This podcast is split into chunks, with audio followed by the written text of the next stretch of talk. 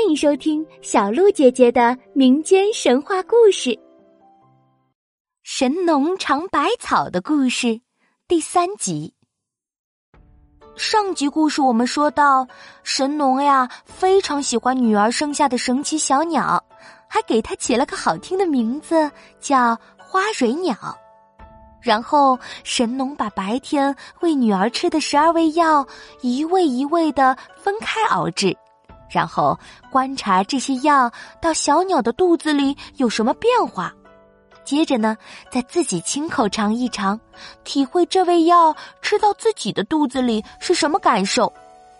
等到这十二味药全部都尝完呀，神农发现这些药一共走遍了人体的三阴三阳十二经脉。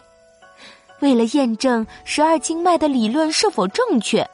之后，神农就每天带着这只小鸟爬大山、进树林，他想要寻找更多的药材。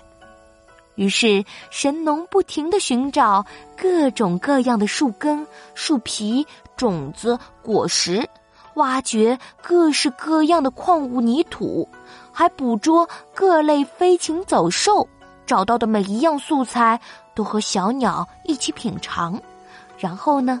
借助花蕊鸟的身体观察药材吃下去后，在身体经脉的走向，确定药性，来思考它到底能够治什么样的病。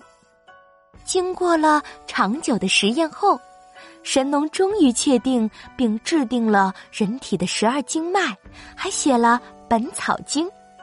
从此，百姓们再也不怕生病了。身体哪里感到不舒服，就来找神农看病。神农总是能够对症下药，找出合适的药材给病人服用。大家再也不会因为一些小病就受苦去世了。可是，仍然有一些大病，神农也依旧束手无策。看到百姓们还是不能够无忧无虑的生活，神农的心里非常难受。他觉得，只要自己能够研究更多的药材，就一定能够医治更多的人。于是，他决定要和花蕊鸟一起去更远的地方。后来呢？神农和花蕊鸟后来怎样了？请听下集故事。